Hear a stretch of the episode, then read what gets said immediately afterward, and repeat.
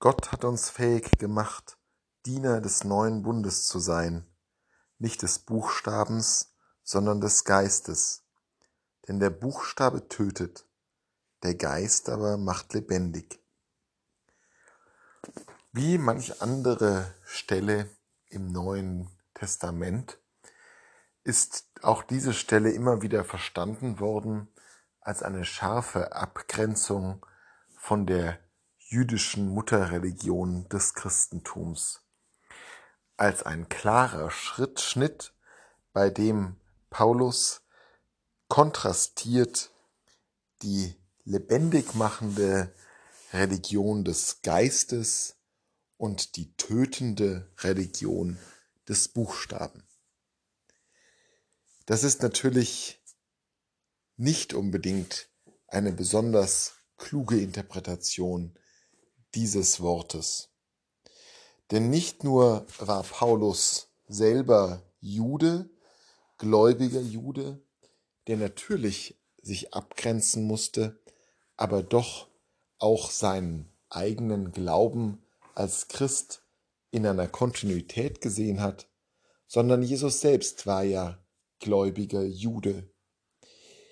Und wenn wir auch nur ein wenig weiter schauen, dann sieht es schon wieder ganz anders aus.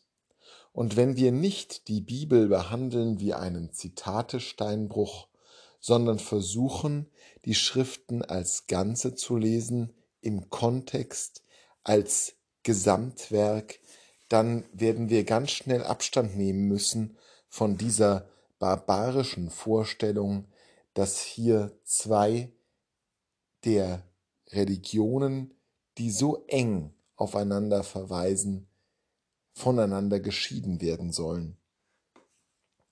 Denn gleich nach dieser Stelle kommt Paulus darauf zu sprechen, wie Mose den Israeliten die Gebote brachte. Denn Paulus spricht hier schon in den Worten über Mose und die Gesetzgebung davon, dass es ganz herrlich ist, was dort geschehen ist. Der Geist ist eine Fortentwicklung und nicht etwa ein Bruch. Der Buchstabe tötet nicht insofern, als er ein todbringender Buchstabe ist, das wäre ja eine vollkommen aberwitzige Behauptung über Gott, von dem jene Gebote stammen, die für jeden Christen selbstverständlich nach wie vor zentrale Bedeutung haben?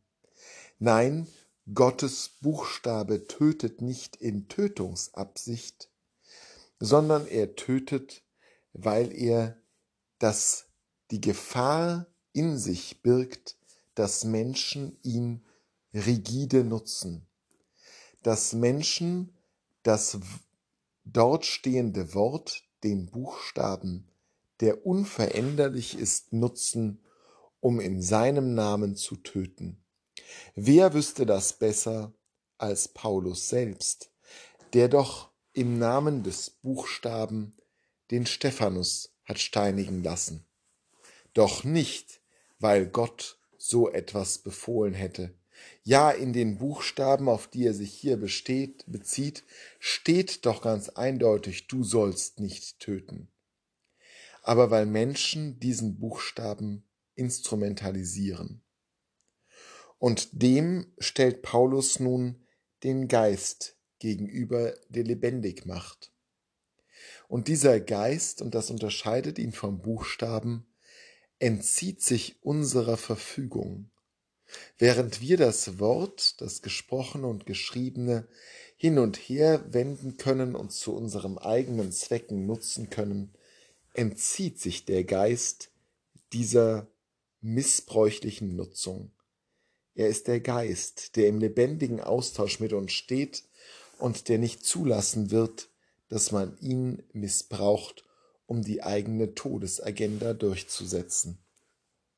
Das Neue an der Botschaft oder wie Paulus es auch formuliert, das Herrlichere als das Herrliche ist, dass dieser Geist flexibel ist.